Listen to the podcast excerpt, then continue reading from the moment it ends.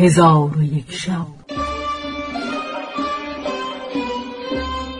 چون شب چهارصد و هشتادم برآمد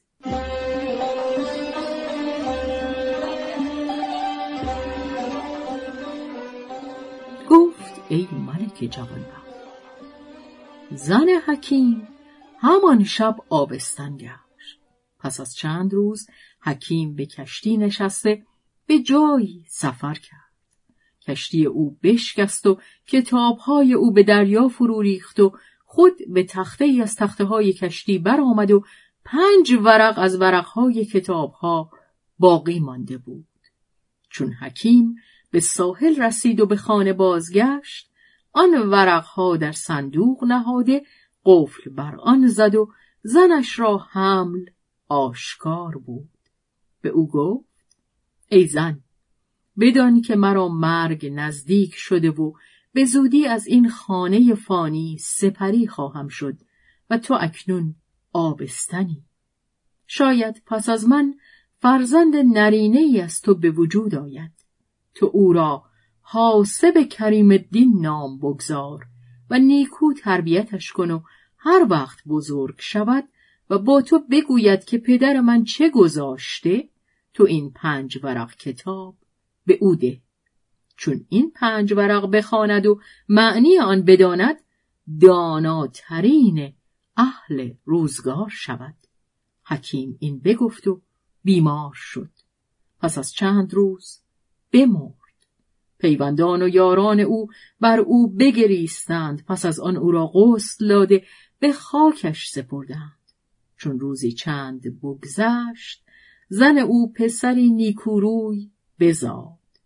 او را چنانچه وصیت پدر بود حاسب کریم دین نام نهادند آنگاه ستاره شناسان حاضر آورده طالع او بدیدند و گفتند این فرزند را زندگانی دیر خواهد کشید و در آغاز جوانی او را سختی بزرگ روی خواهد داد و چون از آن سختی نجات یابد علوم حکمت به دو عطا خواهد شد.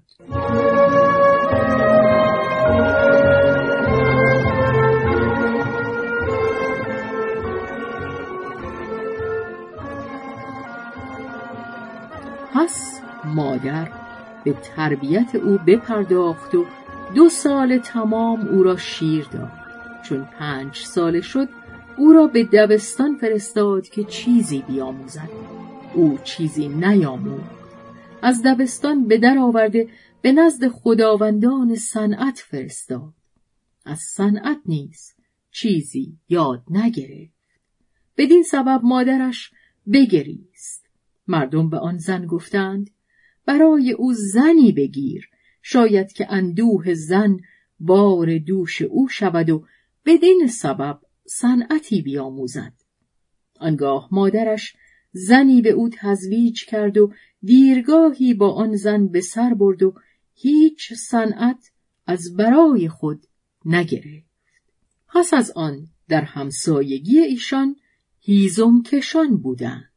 به نزد مادر او آمده گفتند از برای پسر خود خری و ریسمانی و تیشهای بخر که با ما به کوه رفته هیزم کشیم و قیمت هیزم را بخش کرده نصیب او را به تو دهیم چون مادرش از هیزم کشان این سخن بشنید فرحناک شد و از برای پسر خری و ریسمانی و تیشهای بخرید و او را برداشته به نزد هیزم کشان برد و او را به دیشان بسپرد و هیزم کشان او را برداشته به سوی کوه بردند و هیزم بریده به خرها بار کردند و به شهر بیاوردند و هیزم فروخته قیمت آن بخش نمودند.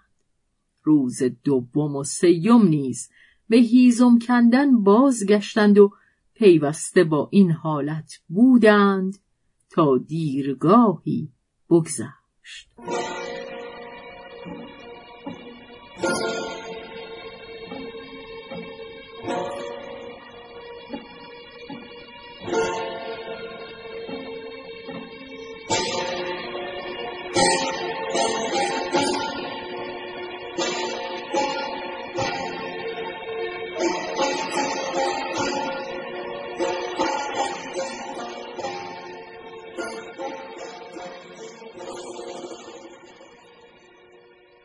اتفاقا روزی از روزها هیزم کشان به جمع آوردن هیزم بیرون رفتند بارانی سخت بر ایشان برآمد.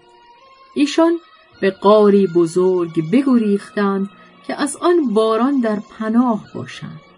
آنگاه حاسب کریم الدین از نزد ایشان برخواسته در مکانی از آن غار تنها بنشست و تیشه به دست گرفته نرم نرم به زمین همی زد تا اینکه از صدای تیشه چنین دانست که زیر آن زمین خالی است. چون این را بدانست ساعتی آن زمین را بکند تخته چوبین پدید شد که حلقه آهنین بر وی استوار بود. چون این را بدید فرهناک شد و هیزم کشان را ندا در داد چون قصه به دینجا رسید بامداد شد و شهرزاد لب از داستان فرو بست.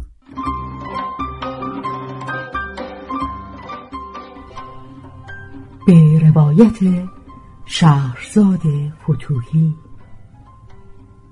تنظیم از مجتبا میرسمیعی.